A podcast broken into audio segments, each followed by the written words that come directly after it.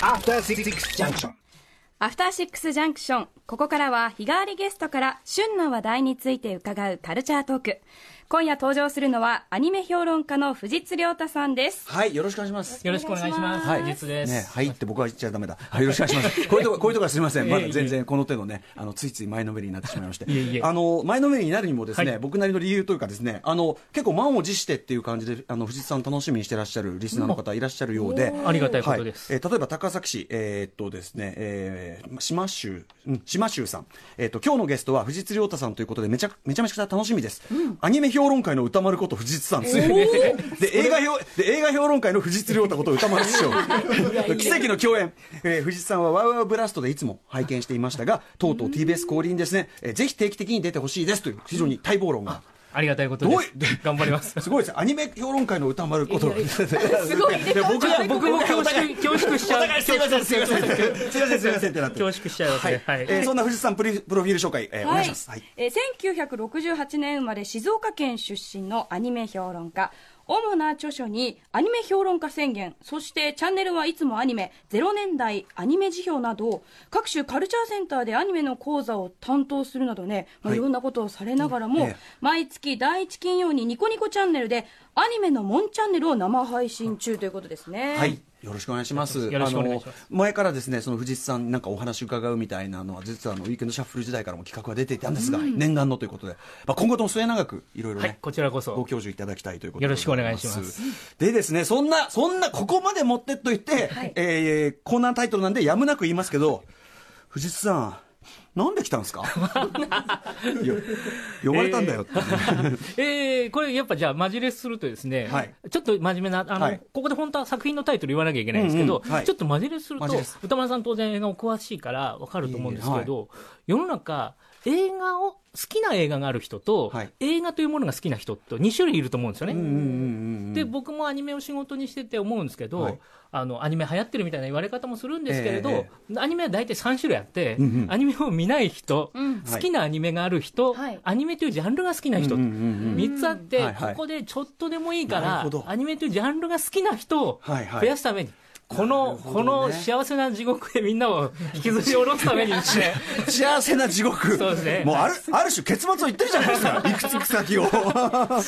いやもう今、テレビアニメだけでも80本ぐらい放送してたりするの。数十本あるんですよ。80。はい。数十本あるんですね。はい。それを、まあ、やっぱある程度は見ないとね、楽しめないわけですよ。はい。あのおっしゃる通りでもね、あるジャンルで、はい。やっぱりその、これは好き、これは好きっていうのはあるのはもちろん全然あるけど、全体をね、やっぱ愛できるだけそう、全体をできるだけ愛する人を増やしたいなと思っているので、あアニメって一言で言っても、しかもそれぐらいいろんな、もう、要は皆さんが思ってるイメージとは違うのがいっぱいあるってことですね。そうですね、はい、それこそ年代によっても違うし、はい性別やあのそそれこそ、なんていうんでしょうね。あの、その人の好きな文化、他の文化とのええ。距離感で決まってたりするので、えーそういうことを、まあ、そういう意味ではアニメ好きを、アニメというジャンルの好きを増やすためにですね、今日参りました。はい。素晴らしい。ですね。素晴らしいです。最後、ドーンっていう感じで、はい。モンゴル福蔵みたいな感じで終われるといいなとさ、それ、なんか呪いかけられてるじゃないまあ呪いかけ、ある意味呪いかけある意味呪い幸せな地獄へ。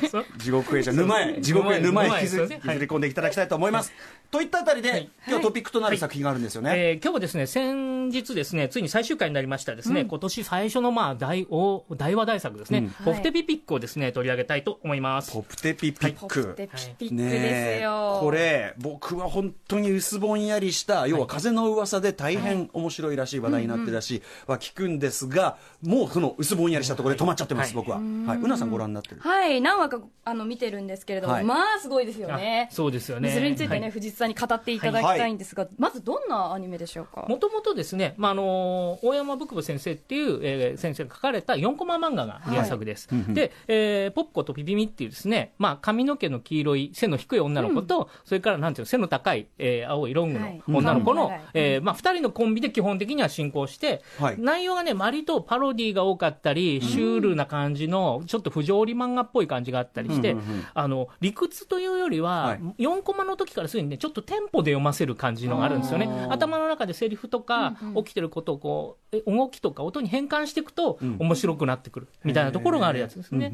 これが、あの、1月から、えっ、と、深夜アニメとして、東京 MX なんかで放送されて、これが大評判になったというわけなんですね。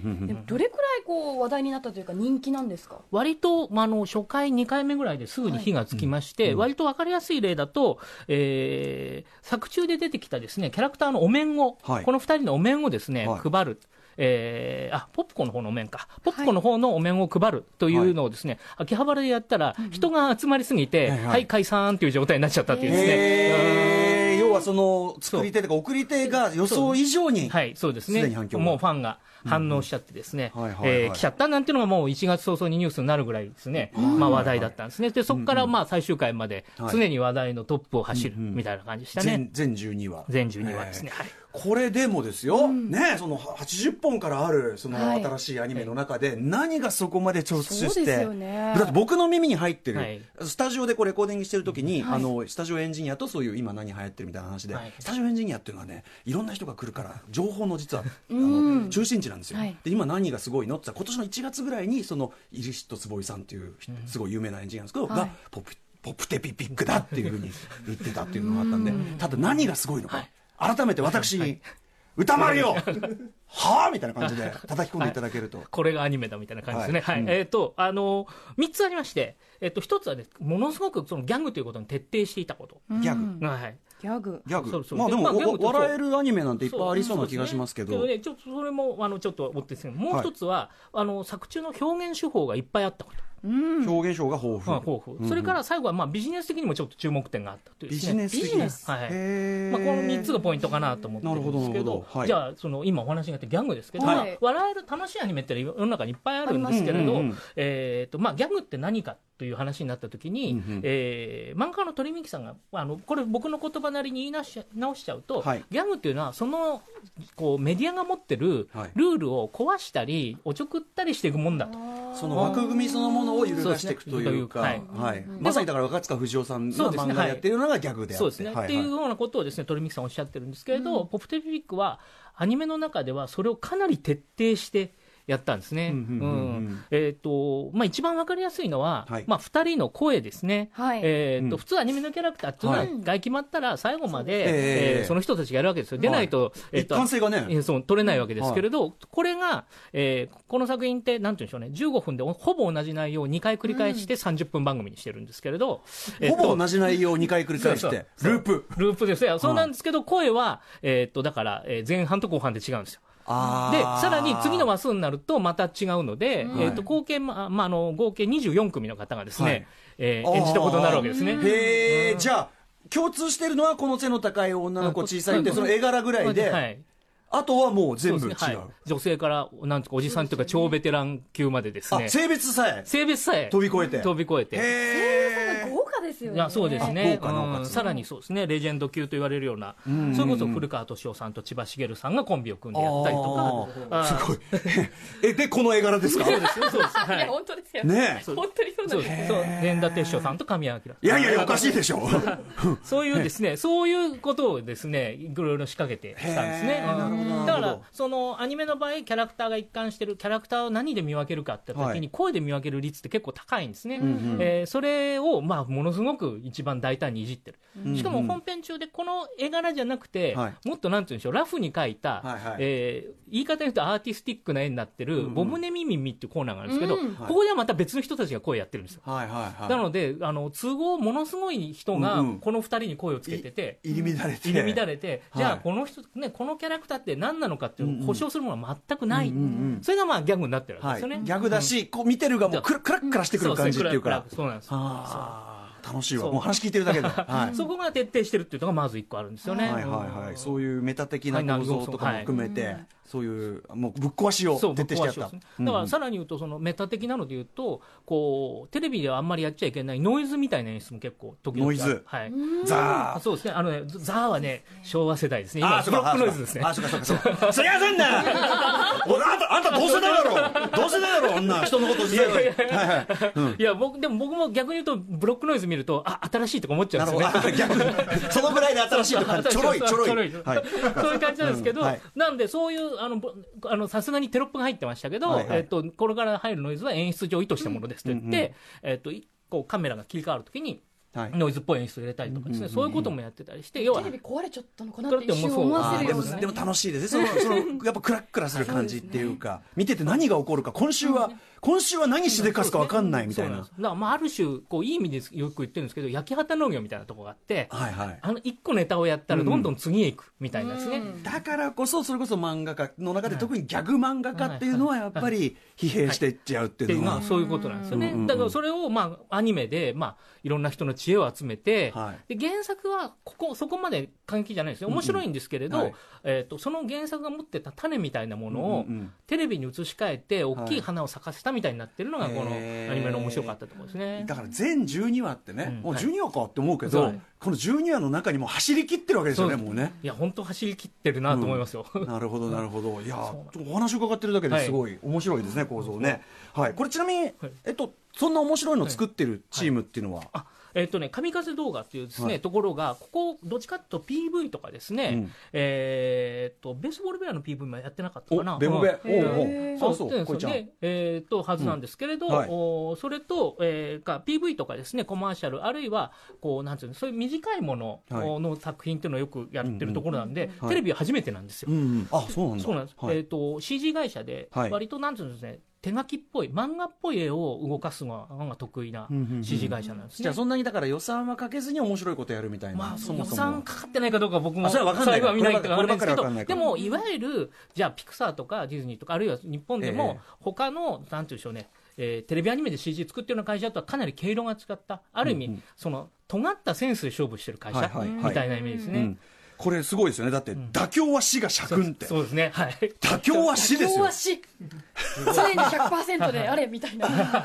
逆に言うと、だからその攻めの姿勢っていうのが、まずはそのトップに来てて、まあ、はいそうですね。まそのはい。ビジネス的にそう儲かるかどうかっていうか、はい。なんていうか、受けそうかどうか。まあそうですね、あの彼らと少なくともあれですよね。あの、プロデューサー的なポジションじゃなくて、はい。内容を面白くする方なので、うんうん。できるだけ過激に、うんうん。まあ、あの思いついたアイディアを形にしていく形で、こう24本ですね、12はい。話かける2で走り抜けたという感じだと思うんですね。なるほど。その、あの、作品的な攻める姿勢っていうのはなんとなく分かったんですけど、そのビジネス的な構造も新しいっていうのは。そうです先ほど3つ目がビジネスだとおっしゃってました、あのー一つはですね、えっと、キングレコードがその一社出資なんですね、普通は今、制作委員会というですね、はい。あの複数でお金を出して、はまあ、リスクを分散しながらビジネスをやるのがあれなんですけど、多分ですね、1クールで、えーしかも、えっと、前半と後半、絵はほぼ同じなので、うんうんってことは作ってる尺は6話分ぐらいなんですよね。うんうん多分キングレコード1社で出せるっていう計算があったんじゃないのかなとですね。普通は出版社もお金出したりするんですけどこれ原作の竹書そうですよね。竹書はお金出してないんですよ。そうですね。入ってないんですよ。入ってないってことが話題になったそうですね。そうなんですよ。えーそれもご存知ですよね。あさすがうないさん。はい。そうなんですよ。なんでそういう意味では一社で尖ったものを作るっていうやり方をやったのはまあ珍しいなとなる思うんですほどね。やっぱいろんなね、会社とかはい。いろんな人、はい。大人の思惑が入ってくると、そう。まあ、角取れてきまあ、なかなか。かね、パロディとかね、やりにくい場合もあると思うので、そういう意味では、えっ、と、なんていうんでしょう、責任、あの、プロデューサーの、キングレコードのプロデューサーの方がおっしゃるには、まあ、はい。責任をはっきりさせるという意味でも、責任。一社、一社出資。あ なるほどね。はいそういう覚悟のもとそうに。無理ですよね。テレビだけじゃなくてネットにもこう同時配信したっていうスタンスは。あれも珍しいと思うんですよね、まあ、探せば前例はあるかもしれないんですけれど、はい。それでも普通は配信って、えー、とテレビ放送より必ず遅れるのが基本なんですよね、はいはいあの早くても放送後からとか、うんうんうん。で場合によっては1週間遅れて入ったりする場合もあるんですけれど、ええはいこれは放送時間と同時に配信も解禁で、うん。あのそういう意味では放送と配信、横並びなんですよね。うん、これも特徴で、はい。あの他の配信ってまあ10社ぐらいあるわけですけれど、はい。まあ、遅れてるところもかなり早いパターンで入ってるところが多いので、うんうん。そういうところも含めて新しいなと思うんですね。なるほど、うん。やっぱりいろんなねチャンネルでいろんなはい。ところで見て、同時多発的にこう、はい。あの話題を起こしてみたいな、なんかお金をこう囲い込むんじゃなくてやっぱりちゃんとまず話題にさせてからみたいな、ね。はい。あの特にあとギャグなので、はい。あのじわじわ広がるっていうのはねよりもあのね瞬間風速が大きい方が得っていうのは特にあの今は、はい。えっとツイッターがありますんで、はい。あの放送時間中に、やっぱあのみんなで同じ時間を共有してた方が破壊力は増すんですよね。なんじゃこりゃなんじゃこりゃなんじゃこりゃなんじゃこりゃ。可視化されてるので今、確かに。なので、そういう戦略もあったのかなと思いますね。そう考えると神風動画さんすごいクレバーだまあ、でも、亀川さんね、作ってる方なので、あその仕掛けはキングレコード、あキングレコードさんの方ですね。キング。キングはキングだけやって。ね。なるほど。なので、だからそういう攻めの姿勢とクリエイティブがうまく合致したなっていう感じですね。なるほどね、あじゃあこれ、まあ、今からでも追ってみようと思ったらそういう配信とかでまだ見れたりするってことですよね、はい。私すみませんね。遅くてね今からね ちょっとチェックし直そうと思いますが今ちらっと出ましたけど、ネット配信アニメね、めちゃめちゃ増えてるじゃないですか、はい。それこそネットフリックスのあの僕だったら湯浅ね正樹さんのはい「デビルマン・クライ・ベイビー」とか、はいあれのねちょっと駆け足になっちゃいますけど、ネットアニメの今はい。状況ってどんな感じなんでしょう、あのーネットアニメ、今、これから次の、なんていうんでしょうね、状態に移っていくあの過渡期に入っていて、うんうん。要はその外資系のネットフリックスとか、えー、アマゾンプライムみたいなプロサービスが入ってきて、はい。えーそれとは、えー、とそこが、でもそれだけで今のアニメ業界を支えきれるわけではないので、うんうんそこへ入るアニメもあるし、はい。えー、とそうでなくてテレビで勝負していくアニメもあるし、はい。うん。でも、うんディスクは売れなくなっているので、うん。あのそうすると、やっぱ最終的に配信でペイをするビジネスの仕組みをどうやって作るかねっていうふうにあ動きつつあるんですね、ううん。ん。その過渡期なんですね。その辺はもう音楽ともね、全く同じですね、あのね。音楽側はね、エンターテインメント業界の先行指標と言われているので、音楽がや通った道をアニメをどうやって通るかっていう、うんまあ、ルートに今あると思うんですよね。なるほど。まあ、だから音楽がライブ化したなと思ったら、アニメだと応援上映とか、ああ、そうかそうかそうか。ライブビューイングとか、イベントのライブビューイングとか、そういう形で、あのなんていうんでしょう、アニメもちょっとずつ、はい。アニメってライブとはちょっともともと縁遠いんですけど、はい。そっちに近づいてたりするんですね。これまたね、話すと長くなる話なんで。ね。れ、あの、深津さん、まあね、この一回、この一回で出し切らずに、ね、あのあの、今後ともですね、ちょっと、あの、アニメのごし、はご指南役として、はい。うなえさんもね、はい。アニメ詳しいですから、はい、教えていただきたいです。い。えいえ。ぜひぜひよろしくお願いいたします。もう差し当たっては今、はい。この番組聞いてる方は、今なら間に合うって感じですかね、そうですね、合う。間に合います。うんあのーあれですね、大体、えっと、ほぼ1日で見れちゃうので、うんうんえっと、この週末まで知ったような顔をして、はい週明けから本当に知ってる人になれるというですね。ああ、もう、もテリピックはもう全然もう、全然、ああ、あれもうすごいよね。すごいよね。波に乗った顔できる。できる。抽象的なことしか言ってなかった人はね、はいかなりぐ、でも本当に本気でハマる人続出かもしれないですよね。そうですね。いや、ハマると思いますね。僕大好物です。そういう、あの、側が、側からガタガタガタガタしていくようなのはもう大好物なんで。細かいネタが多いので、実は編集というか、一本の中のリズムが気持ちいいので、はいはい。あの音楽好きな方とか、はい。音楽やられてる方は、結構そういうところも反応するんじゃないかなと思いますね。2作だってね、同じようなのが2回繰り返して、はい。でも次はちょっと違う。はいまさにその、ループミュージックの気持ちよさのね、うん。感じでもあるし、グルーブっていうか、非常にあの、多分僕めちゃめちゃ好みだと思うんで、必ず、あの、次お会いするまでに、しっかりした感想を言えるようにねはい。しておきますので。はい、そんな感じで、じゃあぜひぜひ今後ともよろしくお願いいたします。よろしくお願いしますます今日ありがとうございました。ゲストは藤津亮太さんでした。ありがとうございました。ありがとうございました。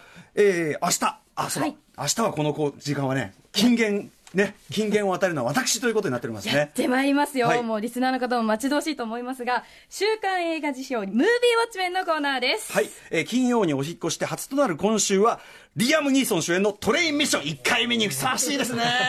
ね、ジャウム・コレット・セラトのね、よ本日4作目でございます。はい。はい、以上、カルチャートークなんで来たんすかのコーナーでした。